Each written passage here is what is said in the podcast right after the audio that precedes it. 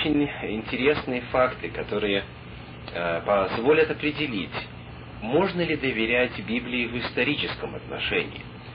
То есть, верна ли эта книга, достоверна ли она с точки зрения истории и археологии.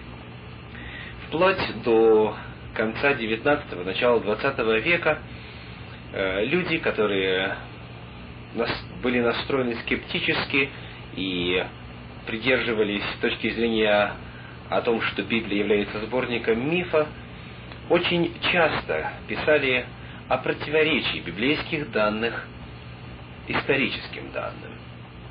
Очень часто можно было встретить в трудах, появившихся в соответствующий период, упомянутые нами информацию о том, что э, сама письменность, например, не существовала в то время, когда предположительно Моисей писал Пятикнижье по утверждению Библии.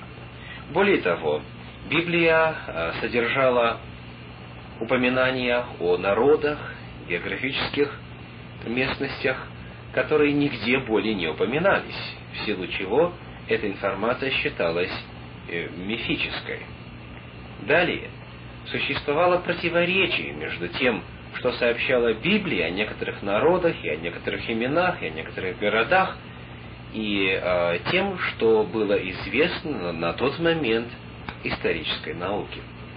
Итак, э, сегодня мы рассмотрим некоторые свидетельства, которые позволят нам э, достаточно основательно ответить на поставленные вопросы.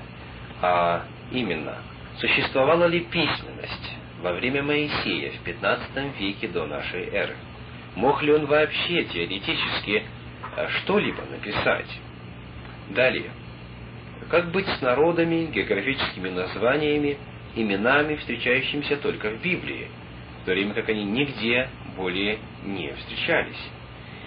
И а, какова информация по поводу данных противоречащих историй? То есть, когда Библия говорит одно, а э, исторические данные говорят другое.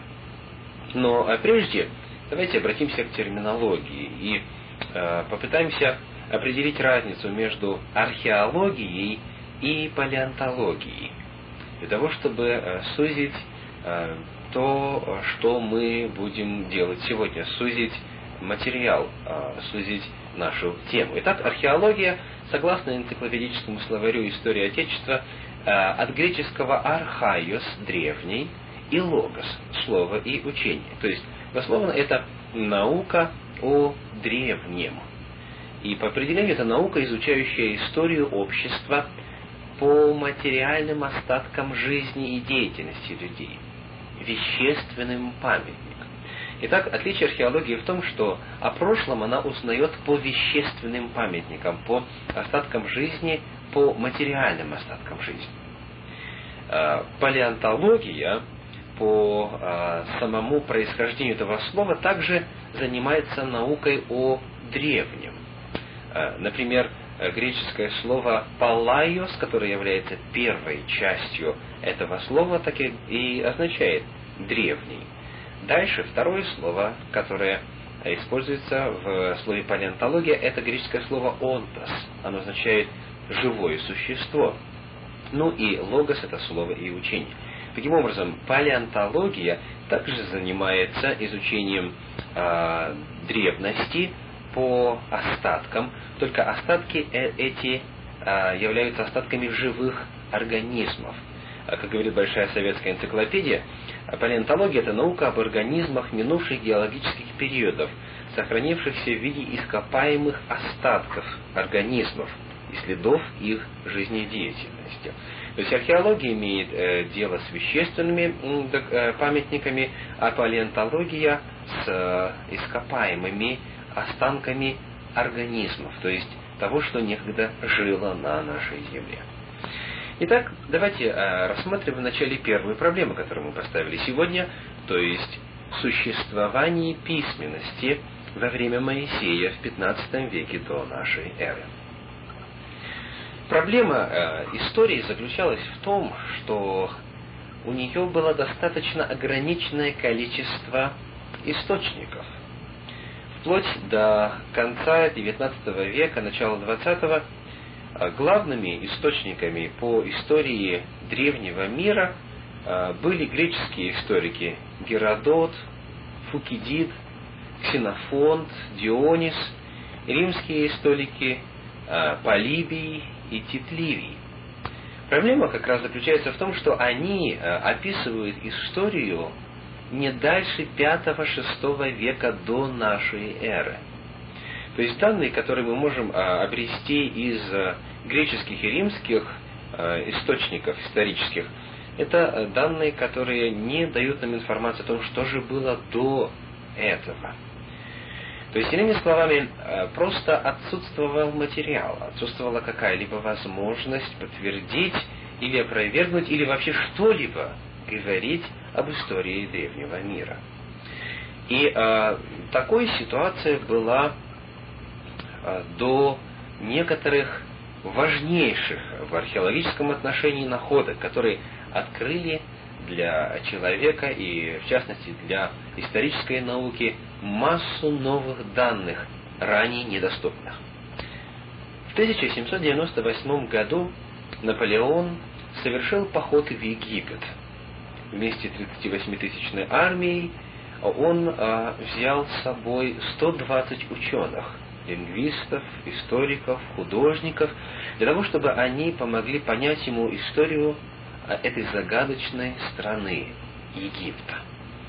И вот, когда они пришли в Египет, повсюду их окружали а, величественные знаки, величественные монументы прошлого. Они могли видеть на стеллах, на каменных плитах, на фасаде храмов какие-то надписи, египетские иероглифы. Но никто во всем мире не мог прочитать эту информацию ни в Египте, ни где-либо за пределами его. И вот в 1799 году при сооружении форта Сен-Жульен на берегу Розетского рукава Нила офицер Бушар обнаружил черную базальтовую плиту, черный базальтовый камень, а, немногим более полуметра в ширину и а, чуть больше метра в высоту. И на этом черном камне было нанесено три текста. Первый из них, верхний, на египетском иероглифическом, далее на египетском дематическом или а, на египетском разговорном, на более современном языке, и э, третий текст был нанесен на греческом языке. Конечно же, ученые сразу смогли прочитать греческий текст, однако они не знали ни а, египетского иероглифического, ни египетского дематического языка. И посему на протяжении пару столетий этот камень оставался нерасшифрованным. Он известен в истории как Розетский камень, и он сегодня находится в Британском музее. И вот в 1822 году блестящий молодой французский ученый Жан-Франсуа Шампаньон после четырех лет работы расшифровал египетские иероглифы. Оказалось, что все три надписи содержат одну и ту же информацию, один и тот же текст на разных языках. И Шампальон, выдвинув эту догадку, стал использовать греческий а, в качестве ключа к расшифровке египетских иероглифов. И в результате огромные богатства истории древнего мира, которые были запечатлены в большом количестве надписей на египетском языке теперь стали доступны историческому сообществу, стали доступны э, истории и человечеству вообще.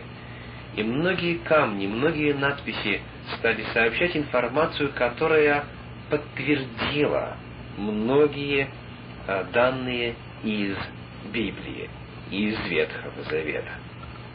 Следует упомянуть еще одно очень важное археологическое открытие, которое а, помогло на многие а, исторические события и вообще на историю древнего мира посмотреть совершенно по-другому. Речь идет о так называемой бихистунской надписи. Она была обнаружена близ города Хамадан в Иране и высечена по приказу э, медоперсидского царя Дария I.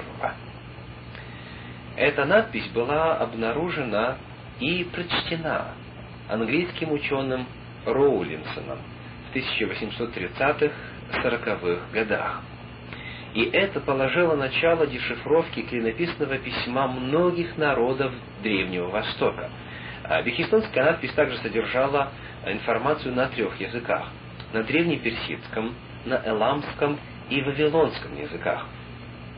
Этот исследователь, а, Роулинсон, с риском для своей жизни, а, вставая на длинные-длинные лестницы, копировал и наносил на листы бумаги текст и информацию этой Бехистонской скалы. Вы можете видеть здесь на экране фотографию с достаточно большого расстояния, фотографию этой надписи. Он часто спускался сверху, подвешиваясь на веревках, для того, чтобы занести и тщательно скопировать всю информацию на бумагу. И уже затем, находясь в своем кабинете, он смог расшифровать эти древние надписи. Итак, огромное богатство истории древнего мира, в данном случае вавилонской истории, персидской, ламской, оно а, также стало открытым и доступным человечеству в результате обнаруж... обнаружения бехистунской надписи и ее расшифровки. И вот теперь мы э, готовы к тому, чтобы ответить на э, некоторые вопросы, поставленные в начале – но а, прежде важно еще раз упомянуть, историкам просто не хватало данных, у них просто не было инструментария соответствующего, у них не было достаточно способов проверки а, и а, опровержения или наоборот подтверждения библейских данных. То есть отсутствие информации просто а, воспринималось как факт, который говорил о ложности библейских данных, что само по себе а сам по себе подход э, далеко не научный. Итак, существовала ли письменность во времена Моисея? Оказывается, она существовала задолго до Моисея. В 1902 году в развалинах города Сузы французской э, э, экспедиции под руководством Моргана был найден кодекс Хамурапи – это каменная стела э, с высеченной на ней э, информацией о законах. Кодекс Хамурапи представляет собой законодательство древних шумеров. Э, Хамурапи правил в 2000 году до нашей эры, то есть вот примерно в этот период, примерно в это время. Вокруг этой даты он и издал эти законы. То есть, по крайней мере, за 500 лет до того, как по библейским данным было написано Пятикнижье, письменность уже существовала. И сегодня никто из э, людей, более или менее знакомых с историей древнего мира, не может э, поднять вопрос о том, мог ли Моисей теоретически записать информацию, которую мы находим в первых пяти книгах Библии. Доктор Албрайт, который является и э, до сих пор э, его книги служат серьезным авторитетом в области востоковедения и археологии, говорит в бюллетене номер 60 Американской школы восточных исследований э, за декабрь 1935 года следующее. Только несведущие люди могут теперь говорить, что грамотность во многих формах не была известна в Палестине и в ближайших районах все время второго тысячелетия. Помимо а, кодекса Хамурапи было найдено, конечно, и огромное множество иных документов, которые датируются столетиями до времени Моисея. Итак, первый вопрос. Вопрос о том, мог ли Моисей написать а, Пятикнижье ввиду а, сомнения по поводу того, существовала ли письменность, теперь абсолютно решен. Моисей в действительности мог написать Пятикнижье, поскольку письменность существовала задолго до его времени. Давайте посмотрим теперь на некоторые имена, на некоторые данные, которые упоминались в Библии, однако не были известны исторической науке вплоть до определенного времени. На экране вы видите картину Кейника «Содом и Гамора», конец XVI века. Картина находится в Эрмитаже в Санкт-Петербурге, где изображается побег э, и бегство Лота и его семьи из Содома. То есть Библия сообщает о том, что Содом и Гамора и окружающие города, э, они погибли и были разрушены в результате глобальной катастрофы. И вот в Большой советской энциклопедии есть следующее мнение, которое долгое время считалось научным. Содом и Гамора в библейской мифологии два города в устье реки Иордан или на западном побережье Мертвого моря, жители которых отличались развращенностью, за что Бог Яхву уничтожил эти города, превратив страну в мертвую бесплодную пустыню. Итак, э, если вы обратили внимание, то информация об этих городах названа мифом в библейской мифологии. Это мнение э, более не, не является научным. Сегодня мы обладаем данными, которые говорят, что Содом и Гамора в действительности существовали. Ну, во-первых, упомянем э, статью, которая появилась в газете «Правда» в 1961 году, и называлась «Миф или действительность», где сообщалось, что обнаружены останки или остатки городов на дне Мертвого моря. Вот на экране вы видите фотографию раскопок а, этих древних городов. Именно на побережье, на самом берегу и отчасти на дне Мертвого моря. Как они оказались на дне Мертвого моря? Книге Бытие в 4 главе, в третьем стихе сказано так. Это было записано в 15 веке до нашей эры. А, что эти города располагались в долине Сидим, где ныне море соленое. То есть Моисей, который писал эту информацию спустя примерно а, четыре века после уничтожения этих городов, он говорит о том, что в его время, в 15 веке до нашей эры, там находилось соленое море или мертвое море. То есть, иными словами, библейские данные находятся в полном соответствии с тем, что сегодня открыла для нас археологическая наука. Более того, а, относительно недавно человечеству стало известно о существовании угарита. А, это цивилизация, которая располагалась там, где сегодня находится местечко Рас-Шамра, и а, то, что было обнаружено в Угарите, дало очень интересные сведения о городах Содом и Гамора. В 1929 году французская экспедиция под руководством Шефера обнаружила эту цивилизацию, Угарит, о которой ранее было неизвестно историкам. Они обнаружили храмовую библиотеку, они обнаружили школу для песцов и десятки э, тысяч клинописных табличек, и не только клинописных. Были обнаружены словари на восьми языках – была обнаружена переписка между Угаритом и Вавилоном, и Египтом, и Эламом, и так далее, и так далее. И а, там использовалось звуковое письмо, и причем шрифт а, был синайским, так называемым, как раз таким, какой использовался а, в Ветхом Завете для, для написания Пятикнижья. Так вот, а, раскопки в Угарите показали, что в древнем обществе существовала письменность, и, э, как мы упомянули уже, существовал институт переводчиков. И когда ученые стали переводить э, найденные документы, они были поражены. Дело в том, что Угарит вел торговлю с Содомом и Гаморой. Найдены были э, описания э, торговых сделок, количество а, купленных изделий и э, продуктов питания и так далее, и так далее. То есть после того, как в 1929 году был раскопан угорит, а, кстати, вы на экране видите а, статуэтку, сделанную из бронзы и золота. Так вот, после всего этого э, отпал вопрос о том, существовали ли Содом и Гоморра на самом деле.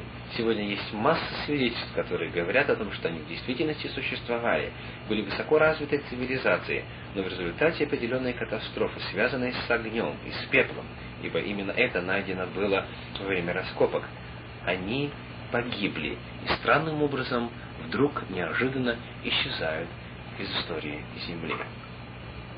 Еще один народ, который упоминается в Библии более 20 раз – но не упоминается более ни у одного из древних историков. Это хеты.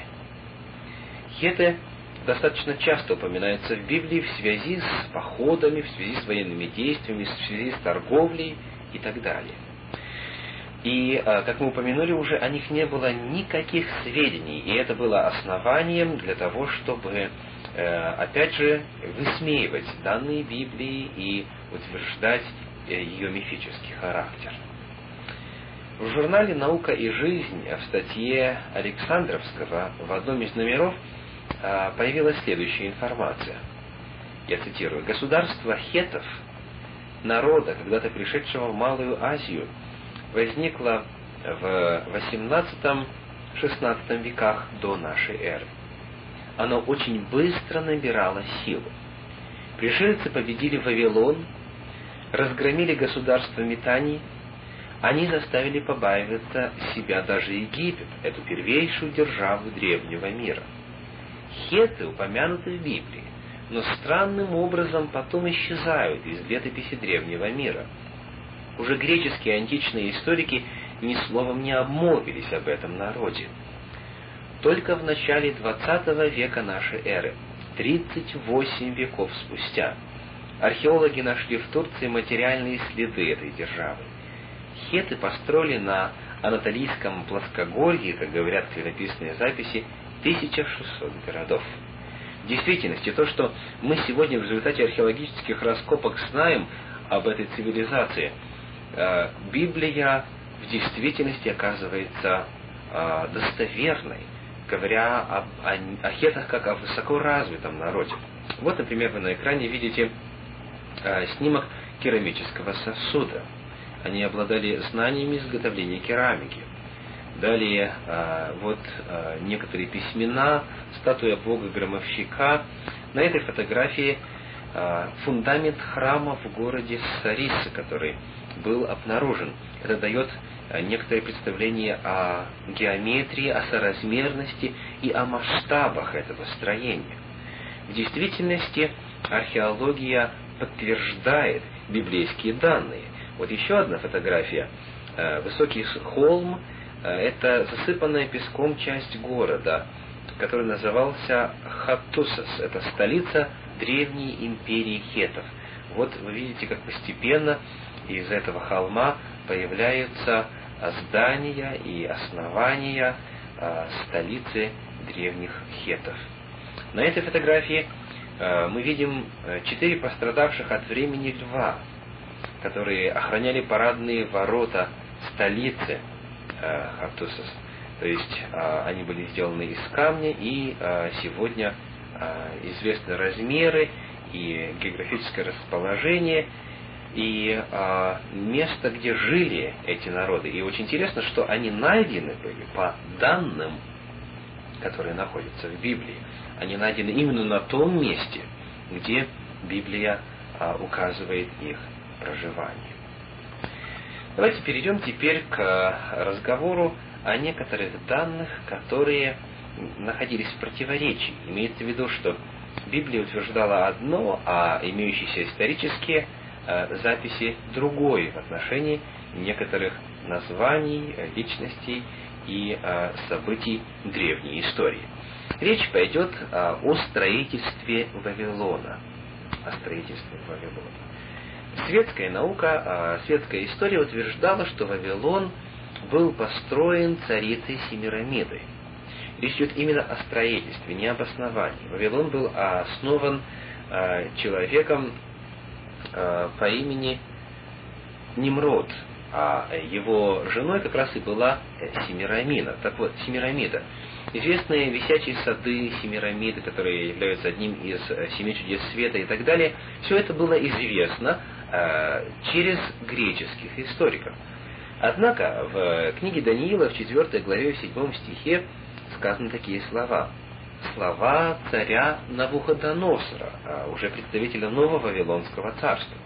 Он говорит, «Это ли не величественный Вавилон, который построил я в дом царства силою моего могущества и славу моего величия?»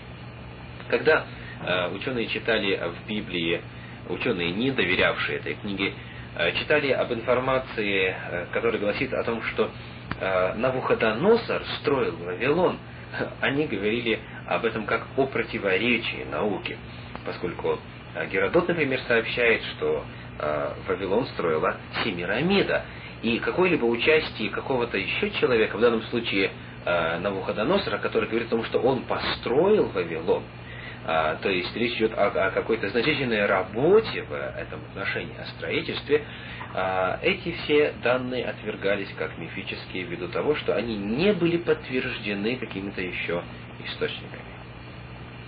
Опять же, археология дает возможность проверить истинность или ложность библейских утверждений.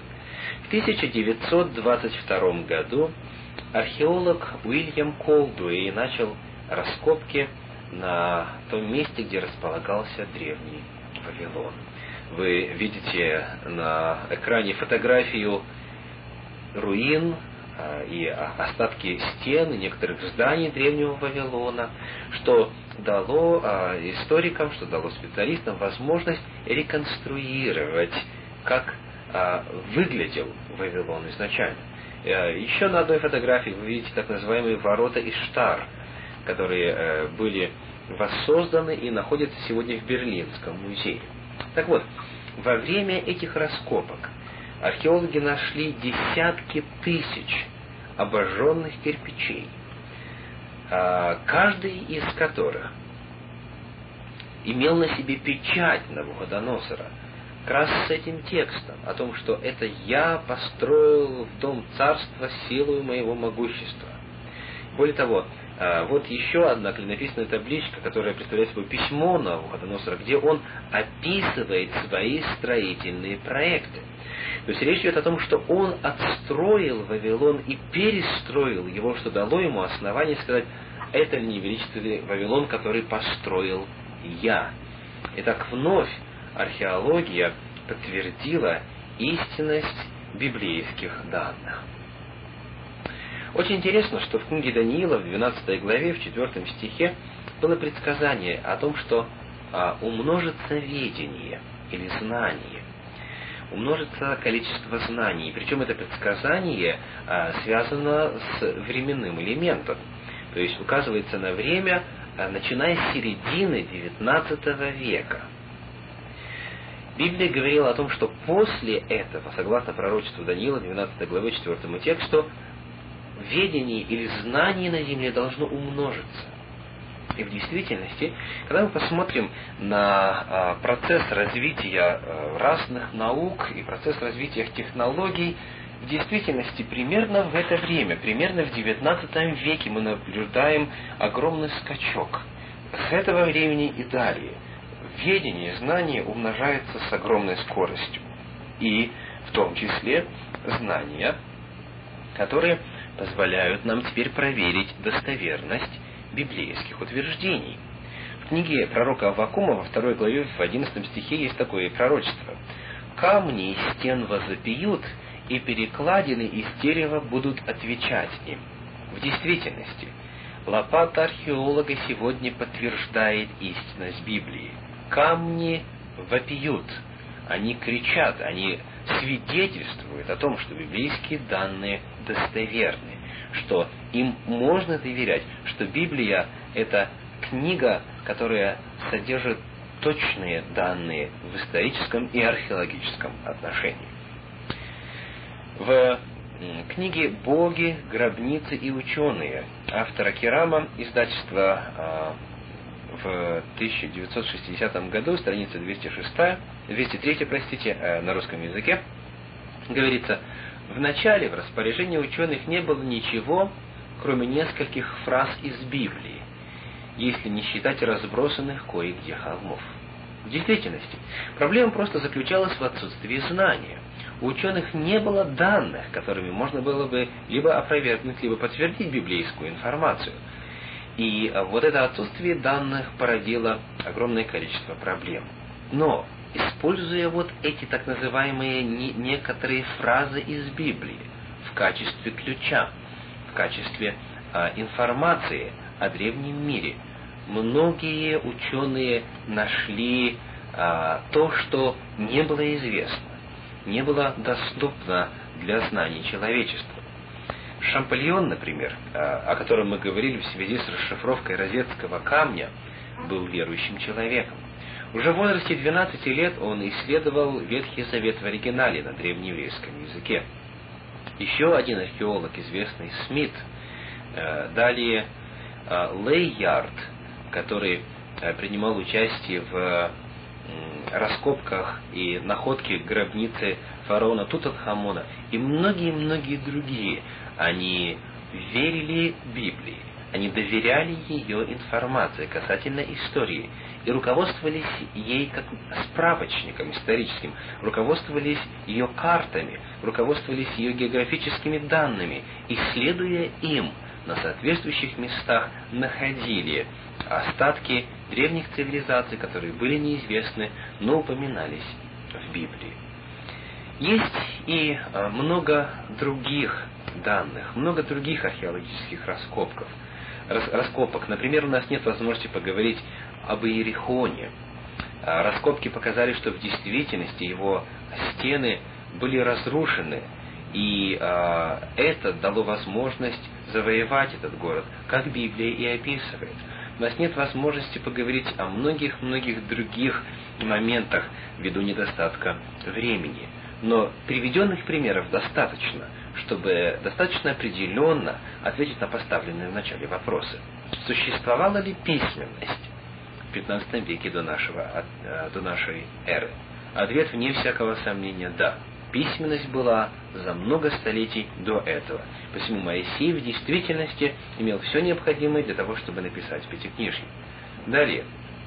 Те данные, которые упоминаются в Библии, например, а, данные о городах Содом и Гамора и данные о народе Хеты, подтвердились а, археологическими раскопками, хотя об этих народах и об этих городах не было до определенной поры никаких а, данных, никаких сведений. И, наконец, то, что считалось как противоречие между Библией и между так называемой наукой, теперь более не является таковым, потому что ученые находят дополнительные данные, которые помогают посмотреть на этот вопрос более объемно. Итак, Библия достоверна в археологическом и э, историческом отношении. Это аккуратный и точный справочник, которому в этом отношении можно доверять.